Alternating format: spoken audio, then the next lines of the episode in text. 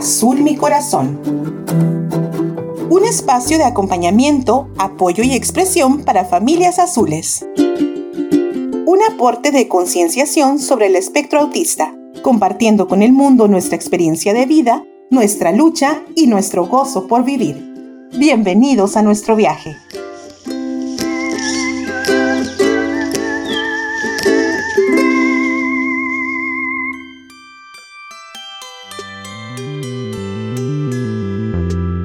¿Qué tal? Espero estés teniendo un gran día. Mi nombre es Gloria Zúñiga y estoy muy contenta de volver a darte la bienvenida a este espacio que he preparado con muchísimo respeto y con muchísimo cariño para familias azules como la mía en este intento de acompañamiento, pero también de información, de expresión, de desahogo y de puro papacho para que sepamos que no estamos solos acá en el mundo. Esto es Azul mi corazón y en ese tercer episodio tengo información que creo que te será muy útil si tú como yo estás pasando por este remolino de bienvenida del espectro autista en tu vida y en la vida de tus hijos o de algún familiar. Este capítulo lo he llamado ¿Y ahora qué?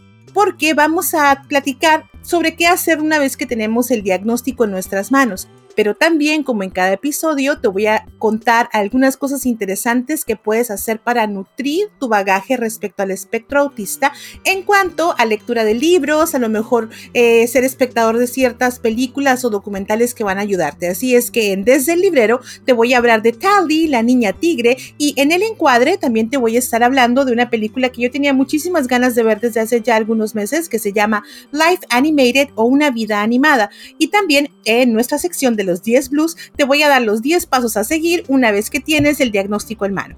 Así es que como escuchas, te prometo que este programa va a estar muy interesante, pero además también va a ser de mucha utilidad si tú como yo estás empezando tu camino acompañando el espectro autista con tu pequeño corazón azul o con algún familiar como ya hace ratito te lo estaba comentando. Quédate conmigo, esto es Azul mi corazón. Bienvenidos. En redes sociales. Encuéntranos en Instagram y Facebook como Azul Mi Corazón. Y tú también, píntate de azul.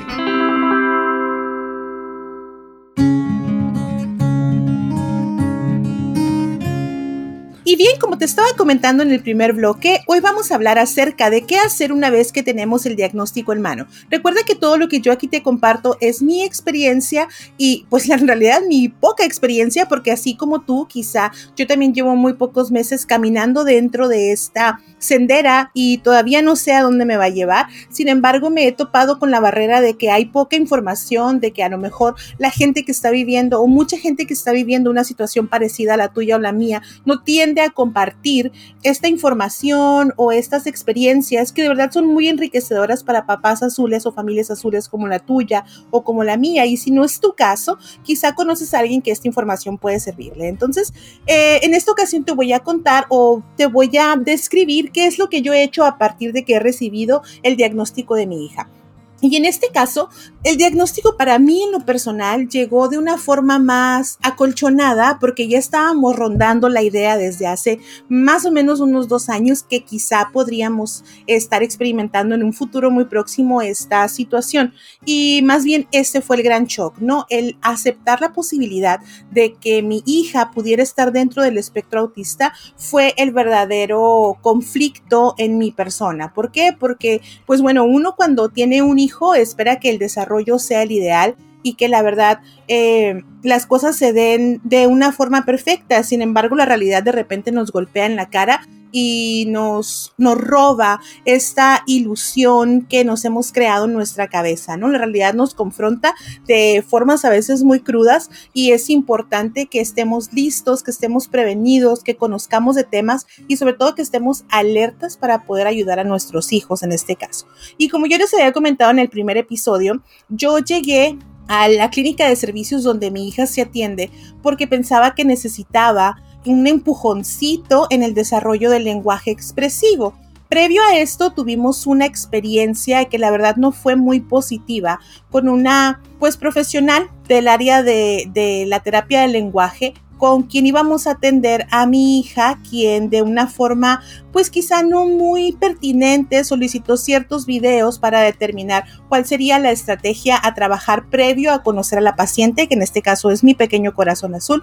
Sin embargo, por razones personales, esta cita no se pudo concretar ya que esta profesional de una forma súper cruda y de una forma pues casi que violenta me dijo, yo no puedo ser eh, terapeuta de tu hija porque tu hija tiene autismo. Y esa fue la primera vez que a mí me colocaron en la idea y que me insertaron la idea en la cabeza de que mi hija podría estar dentro del espectro, ¿no? Entonces, así tal cual se los digo de crudo, yo recibí esta noticia por teléfono, entonces para mí fue un shock bastante fuerte. Eh, yo estaba en una situación personal un tanto complicada, entonces todavía añadirle esta información a la situación que yo estaba viviendo, pues me robó toda la paz y toda la tranquilidad como muchas personas quizá lloré, me frustré, me asusté muchísimo, pero gracias a, Dios, a la vida o lo que ustedes crean, tengo una madre hermosa que me ayudó a ubicarme y me ayudó a entender que lejos de de estar asustada y lejos de clavarme en la preocupación, tenía que pensar en la ocupación. Entonces, al siguiente día, justamente yo tuve una cita de trabajo al lado de la clínica donde se atiende mi hija y iba caminando por enfrente, se escucha como canción, ¿no? Iba caminando frente a, a, la acera de este centro de neurodesarrollo infantil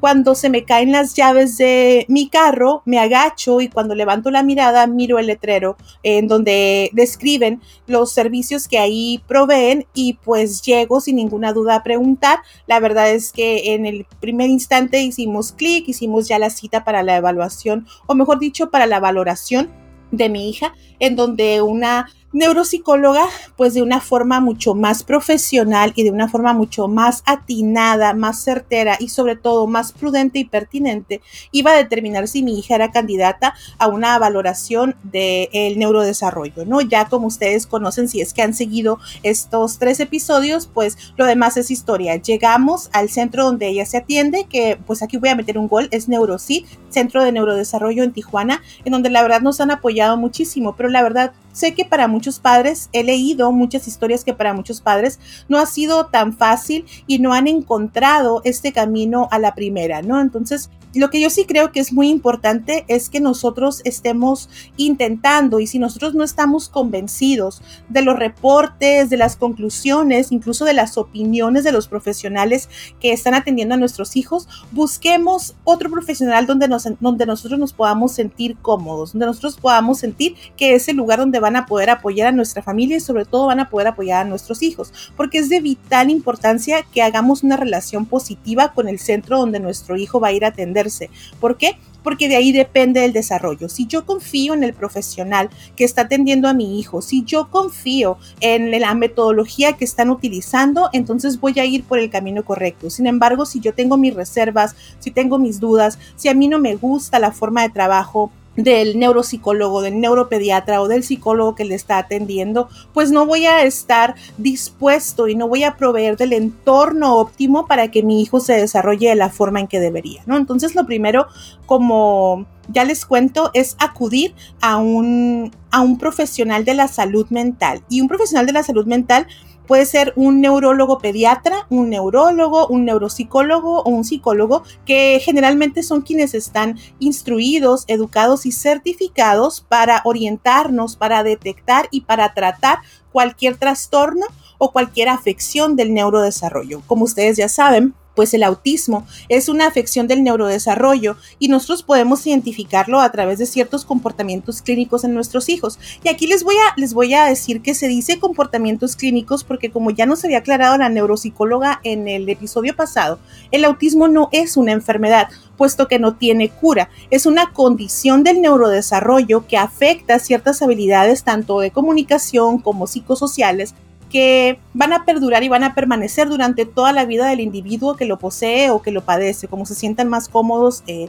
nombrándolo. Entonces, todas las características, todos los comportamientos no son síntomas, síntomas son estas características que componen un cuadro de una enfermedad, pero como el autismo no lo es, entonces vamos a llamar comportamientos clínicos a todas las, las cosas que nuestros hijos hacen nos hacen pensar o que nos hacen deducir que quizás son candidatos a una evaluación del neurodesarrollo, tales como el caminado de puntitas, las ecolalias, es decir, repetir las cosas que los demás dicen o las películas dicen en la televisión, etcétera, quizá no hablar, quizá eh, ordenar muchísimo los, los juguetes y no tener un juego como más natural con los objetos, o sea, no tener como una intención de jugar con el objeto, sino simplemente de posicionarlo en un lugar en el espacio que para ellos puede ser divertido, ¿no? Bien, entonces una vez aclarada esta parte que recientemente he aprendido, ya que acudimos y ya que encontramos un lugar donde podemos estar tranquilos de la ayuda que va a recibir nuestro hijo, es muy importante seguir observando estos comportamientos, seguir observando si es que en nuestros hijos están agudizando estas repeticiones de actitudes, este caminado de puntitas, porque toda la información que nosotros podamos recabar, que somos los que compartimos nuestra vida con nuestros hijos, les va a ser de vital importancia a los terapeutas y a las personas que están haciendo las intervenciones. Muy bien, después yo les recomiendo muchísimo que sigamos investigando, sigamos leyendo y sigamos, sigamos informándonos respecto al autismo. ¿Por qué? Porque en el autismo, honestamente, el amor no lo puede todo. Necesitamos ser unos padres muy preparados, necesitamos ser unos padres listos para atender cualquier necesidad que a lo mejor los terapeutas no van a poder comprender de nuestros hijos o cualquier crisis que a lo mejor los terapeutas no van a poder atender de ellos mismos porque no tienen este vínculo emocional tan fuerte como nosotros lo tenemos con nuestros hijos. También necesitamos, obviamente, rodearnos de gente que esté dispuesta a ponerse esta misma camiseta para apoyar el crecimiento de nuestros pequeños corazones azules y evidentemente salir adelante acompañados, ¿no? De una, de una familia o de una sociedad informada y sensible respecto a la neurodiversidad en este caso y respecto a muchísimas otras causas que existen en la sociedad, ¿no? Cada vez eh, a mí me da mucho gusto que somos más sensibles de las necesidades de los otros, que nos detenemos un poco más a pensar cómo es que el otro se siente cuando yo digo, cuando yo hago o pienso o siento cosas, ¿no? Entonces, el espectro autista poco a poco se está visibilizando más en nuestra sociedad y nosotros podemos ser esos agentes de cambio. Nosotros podemos ser esta persona que le informa a nuestra familia qué es lo que está sucediendo, que le ilustra, que le educa y que le invita a aprender con nosotros acerca de este camino que estamos por recorrer. Porque a final de cuentas, si el amor no lo puede todo, la base de esta urgencia y de esta necesidad por ayudar, sí va a ser ese sentimiento tan bonito que es el amor por nuestros pequeños corazones azules. Entonces, bueno, yo te recomiendo que sigas preparándote para poder estar listo ante cualquier necesidad o ante cualquier inquietud que tu pequeño corazón azul pueda tener. También es súper importante que estemos familiarizados con las metodologías de intervención para que sepamos cuál es la que se amolda concretamente al desarrollo de nuestros hijos. Es decir, eh, que nosotros nos involucremos con los terapeutas y preguntemos en qué en qué metodología de, intervención se está trabajando con nuestros hijos, qué filosofía psicológica se está siguiendo, cómo es que le sienta más un método que otro, por qué utiliza este método y por qué no mejor utiliza otro. Y ya en programas un poquito más avanzados vamos a hablar un poco de, de todas las metodologías que existen para atender y para intervenir el espectro autista, ¿no?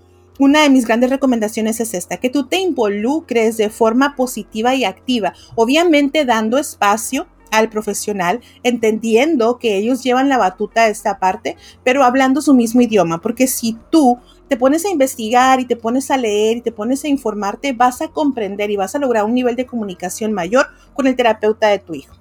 Y bueno, también en, la parte emotiva, pues yo te recomiendo que tengas tu proceso personal como cualquiera podemos tenerlo, que si necesitas llorarlo, necesitas hablarlo, necesitas buscar ayuda terapéutica y psicológica para ti lo hagas, porque mientras estés mejor tú, mejor va a estar tu pequeño corazón azul.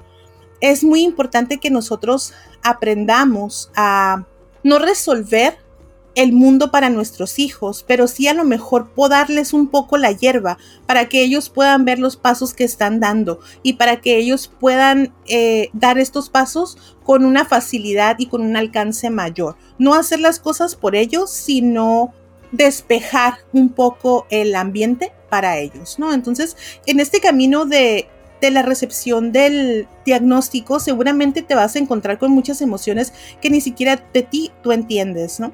A lo mejor el diagnóstico del autismo te va a hacer sentir que el mundo se te viene encima, a lo mejor se te va a complicar la forma en que está reaccionando y no vas a entender, ¿no? A veces nosotros estas emociones las podemos traducir en pleitos, las podemos traducir en peleas, en reproches y en culpabilidad, pero tienes que tener claro que mientras tú tengas más claras estas emociones y puedas dejarlas de lado, vas a activar más rápido la ayuda que vas a poder darle a tu hijo. A mí me pasó, yo estuve a lo mejor unas dos semanas en depresión, estuve en negación, estuve en enojo, pasé por esas etapas del duelo que todas las personas pasamos.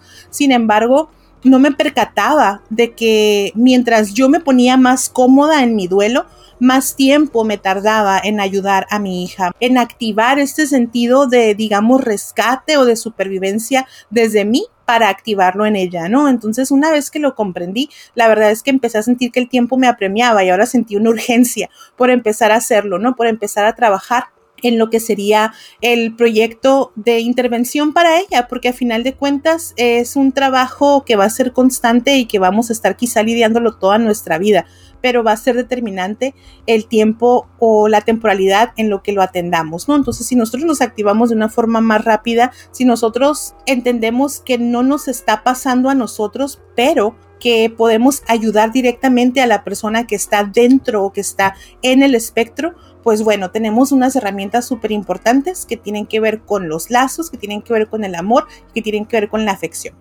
También a lo mejor puedes pensar en que si viene una tormenta súper grande al informarle tanto a tu familia como el mundo que tu hijo está dentro del espectro autista y puedes vislumbrar panoramas que en realidad son muy negativos, son muy desalentadores. A todos nos pasa. Te juro que yo todas las noches pido porque el mundo cambie, pido porque yo tenga más energía, pido porque yo tenga más salud para poder ir persona por persona explicando qué es la condición, persona por persona sensibilizando y pido por encontrarme con terapeutas humanos, con maestros dispuestos a, enseñarle, pido porque mi familia acoja a mi hija, pido porque mi hija tenga un amigo. Es decir, todos los padres dentro del espectro o con niños con alguna condición o con niños incluso con alguna discapacidad, siempre estamos temerosos a los retos que el mundo mismo les va a presentar por el simple hecho de tener una condición, ¿no? Por el simple hecho de procesar diferente en el caso de nuestros hijos. Entonces,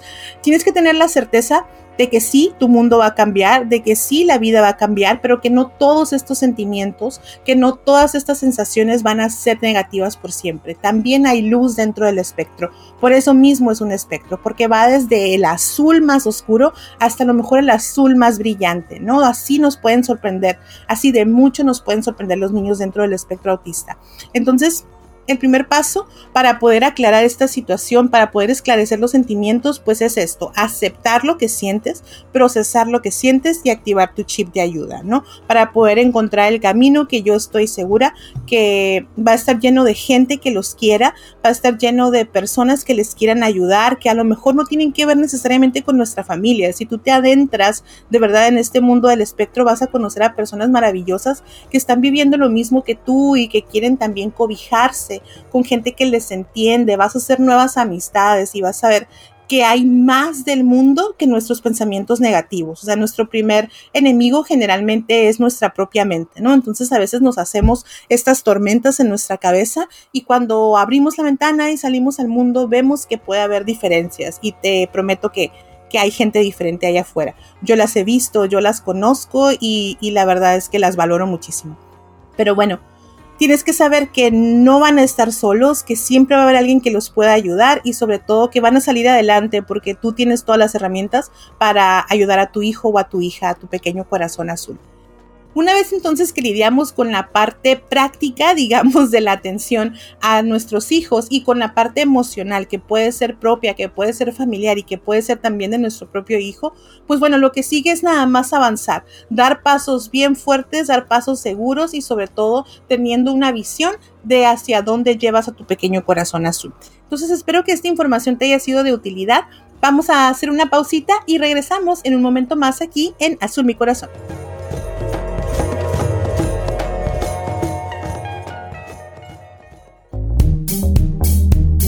Estás escuchando Azul mi corazón. No te desconectes.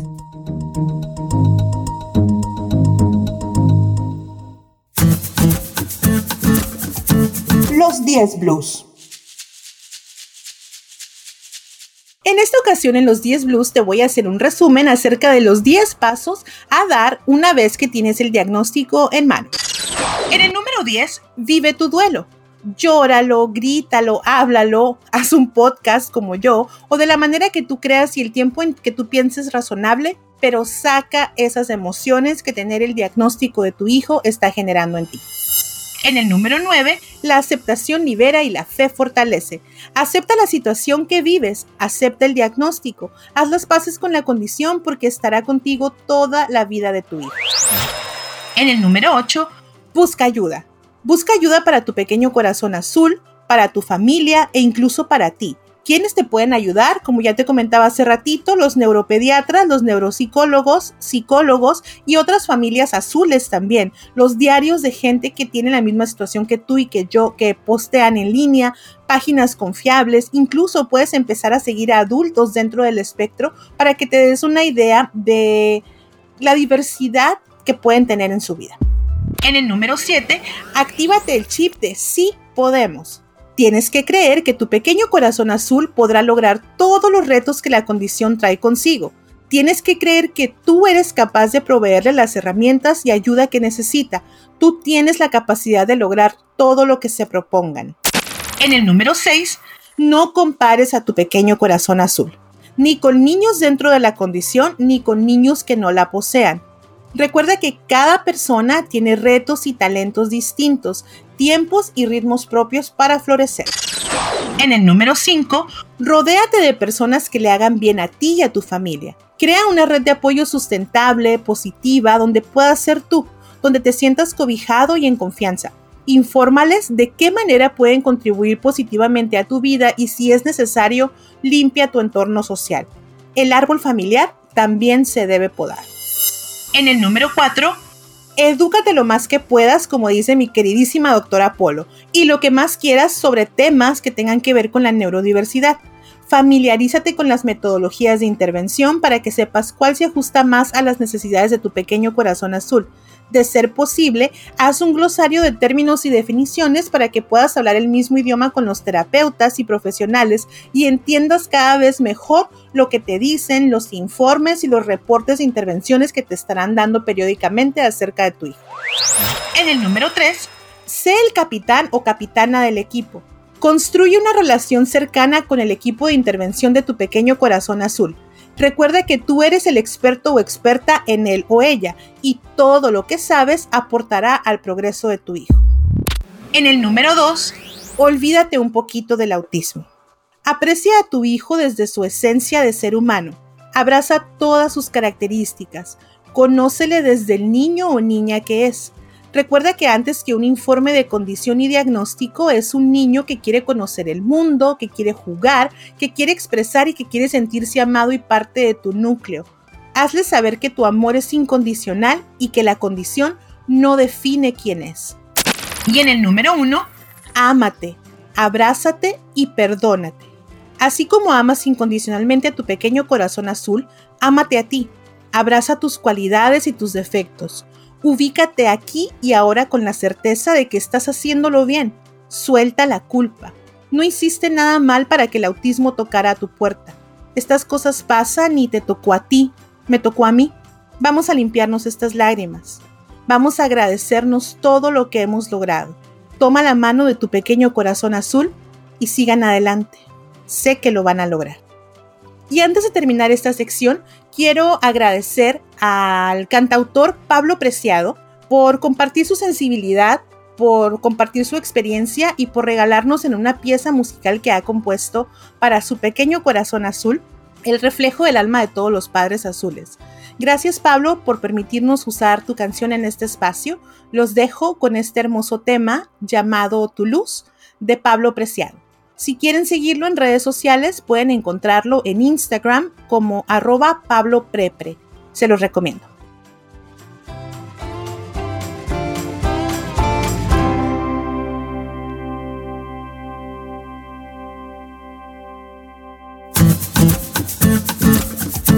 Los 10 Blues.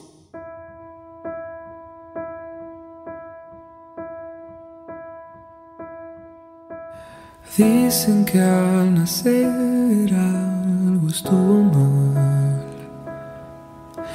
que ante todos tú no vas a ser normal. Dicen que es un problema neuronal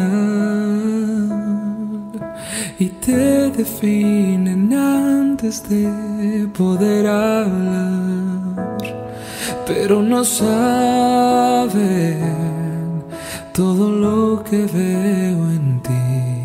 Ellos no saben que te aprendo más de lo que tú a mí. No me creerías todo lo que tienes tú. En medio de está tu no hacen falta las palabras, sé muy bien que tú me hablas cuando tus ojos me ven. Tal vez la vida para ti será distinta,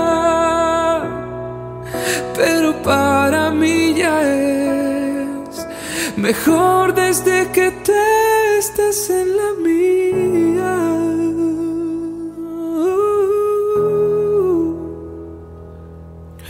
Te han puesto etiquetas, pero da igual. Aunque cumplas 40 mil veces Dicen que tal vez tú no serás capaz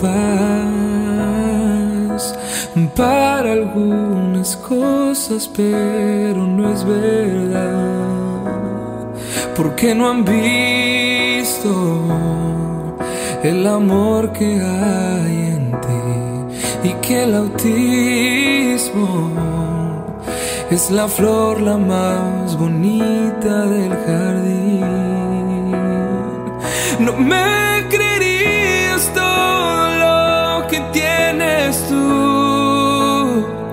en medio de la oscuridad está tu luz. No hace falta las palabras, sé muy bien que tú me hablas cuando tus ojos me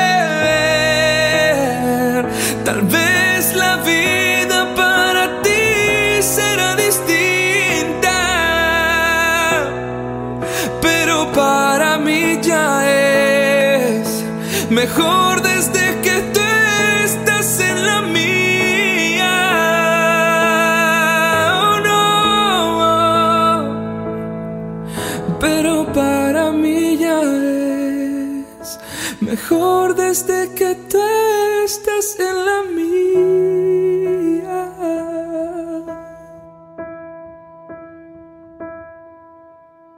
Desde el librero.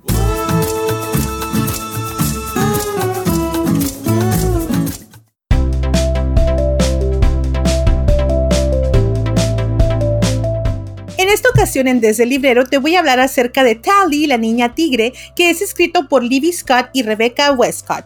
Libby Scott es una niña de aproximadamente 10-11 años que se encuentra dentro del espectro autista, que empezó a escribir un diario virtual en donde pues comunicaba su día a día y a su mamá se le ocurrió un día publicar estas entradas en sus redes sociales, teniendo una gran efervescencia donde muchísima gente empezó a escribirle y empezó a contarle la sensibilización que gracias a los escritos de su hija había logrado respecto al espectro, ¿no? Entonces, Tal fue la efervescencia que la niña fue a entrevistas a la BBC de Londres, estuvo entrevistada por ciertos medios internacionales importantes y llamó la atención de la escritora Rebecca Westcott, quien hizo una mancuerna con la niña y con su mamá y bueno, lanzan ahora este libro, Tally, la niña tigre, en donde crean el personaje de Tally que hace semejanza o hace semblanza con eh, Libby, que es la autora de estas entradas que ya les estaba contando. Entonces, Tally es una niña de 10 años que quizá podría parecerte como cualquier otra niña porque se esfuerza mucho en parecerse a sus amigas, solo que Tally es autista. Tali trata de, imitar los comportamientos y de enmascarar su condición. Pero cuando tienes un espíritu tan fuerte y tan valiente como el de ella, pues tu verdadera personalidad sale a relucir. Y bueno, de eso se trata este libro, de las aventuras y de las peripecias de Tali y cómo es que ella misma llega a nombrarse la niña, la niña tigre. Y también nos abre los ojos acerca de cómo ve el mundo Tali desde su perspectiva como una niña dentro del espectro. La verdad creo que es una pieza literaria muy importante que si ustedes tienen niños dentro del espectro que ya leen, sería muy importante que pudieran compartírsela a ellos también. O también pueden estar contándole estos cuentos a sus niños que aún no leen o aún no logran tener esta parte concreta de la comunicación. Es una novela, la verdad, muy valiente y muy conmovedora, en la propia experiencia de Livy Scott, que cuenta su manera de ver el mundo a través de los ojos del autismo y también es una visión de valores universales como la empatía, la amistad y temas quizá tan actuales como la aceptación, como el bullying, la forma en que el sistema educativo no incluye en su totalidad, eh, en sus perspectivas o en sus metodologías a niños dentro del espectro y también la gestión de las emociones personales. Así es que si ustedes tienen niños dentro del espectro que están a lo mejor brincando entre la infancia y la preadolescencia o incluso les gusta leerles, les gusta que les lean, es de verdad una lectura bastante recomendada. Se las dejo por aquí, pronto se las subo por allá al Facebook y a nuestras redes sociales, pero la recomendación de este episodio en Desde el Librero es Tally, la niña tigre de Libby Scott y Rebecca Westcott. Muy recomendable, muy agradable de leer y sobre todo muy simpática y enriquecedora.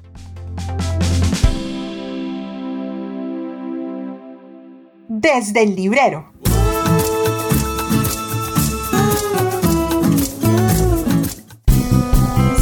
En redes sociales. Encuéntranos en Instagram y Facebook como Azul Mi Corazón. Y tú también, píntate de azul. El encuadre.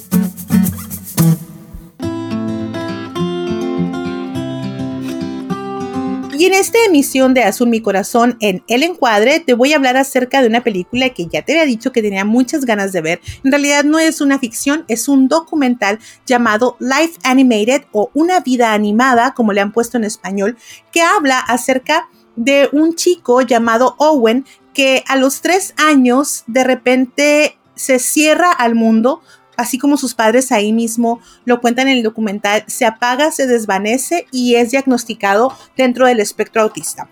Este documental está contado a través de tres voces. La voz de Owen, que es el protagonista, sus padres y una voz que a veces sale, que es la de su hermano mayor, ¿no? Que también funge un papel importante en la vida de Owen. Pero bueno, Owen es ahora ya un chico adulto, pues esta película o este documental se contextualiza desde el año de 1993, cuando él es diagnosticado como autista y narra la historia de cómo la cinematografía, en específico la cinematografía de Disney, ayuda a Owen a reconectarse con el mundo. Es la verdad un documento muy sensible que a mí, desde que le puse play, la verdad es que me hizo llorar, pero ya les había dicho yo que yo con mucha frecuencia puedo llorar pero bueno, me conmovió muchísimo. La verdad es que me presentó una visión del futuro que creo que va a ser muy apegada a lo que yo pueda llegar a vivir con mi pequeño corazón azul. Me sensibilizó mucho, pero sobre todo me ayudó a abrir mis perspectivas y entender que todo va a estar bien.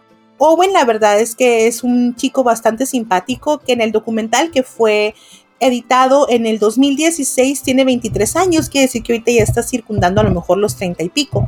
Eh, está en la transición de ir a la universidad, entonces va a vivir su vida como un adulto joven independiente, sus papás lo están ayudando y hacen una remembranza de todo el camino que han recorrido con Owen para lograr llegar a este punto y a este grado de independencia.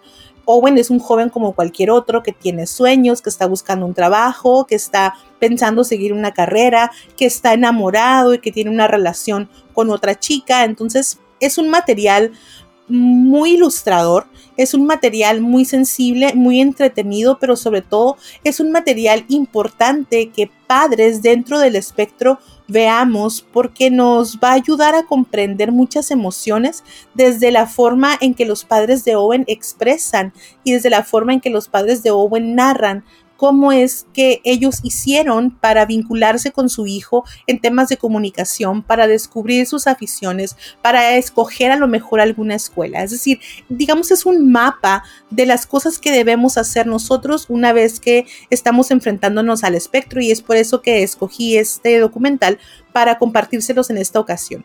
No les voy a contar mucho, es un documental y se acaba de una forma bonita, es alentador. Ya les dije que yo lloré, pero yo lloro mucho con muchas cosas. Entonces espero que a ustedes no les pase así y si les pasa así, pues ahí me pueden contar o me pueden reclamar a través de un mensajito en mis redes sociales. De todas formas, eh, les recomiendo muchísimo que lo vean. Es un documental que puede disfrutarse muchísimo puede verlo toda la familia es una narrativa bastante sencilla, bastante agradable, muy coloquial, pero sobre todo muy sensible respecto al espectro autista. Entonces esta semana les voy a recomendar que vean Life Animated o Una vida animada en cualquier plataforma digital. Yo batallé un poquito en encontrarlo, pero en un futuro muy próximo les puedo poner por ahí una liga de una plataforma digital legal para que puedan verlo y puedan eh, disfrutarlo con su familia y puedan aprender como yo acerca de la vida de Owen y cómo es que las películas animadas de la marca Disney, de la que soy súper fan, ya les había dicho, lo ayudaron a reconectarse con el mundo y sobre todo a salir adelante de cualquier vicisitud que la condición trajo a su vida. Esta semana entonces, Life Animated de A&E Independent Films.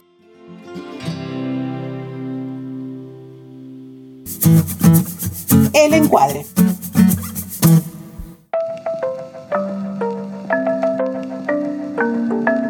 Y es así como llegamos al final de un episodio más de Azul mi corazón. Para mí ha sido un gusto que te hayas quedado hasta esas alturas del programa, que me hayas acompañado y sobre todo que estés siguiendo esta serie que ya está próxima a terminar su primer temporada. Así es que ponte al corriente si es que no has escuchado todos los capítulos. Recuerda darle like y follow a nuestras redes sociales y nuestros canales para que estés informado acerca de cuando subimos un nuevo episodio, además de toda la información complementaria que estamos subiendo a nuestros medios de comunicación comunicación. Como cada episodio, quiero agradecer muchísimo el apoyo, el talento y la asesoría sonora de mi compañero y amigo Heriberto Jaramillo. No sé qué haría sin ti. Te agradezco mucho que me ayudes en este proyecto y sobre todo este, que lo hagas con tanto cariño y con tanta vehemencia y dedicación.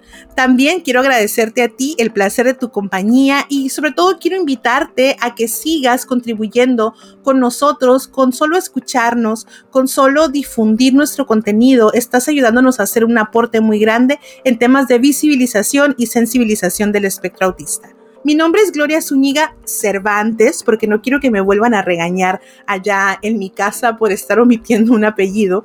Y te espero aquí en la próxima emisión de Azul Mi Corazón. Hasta la próxima.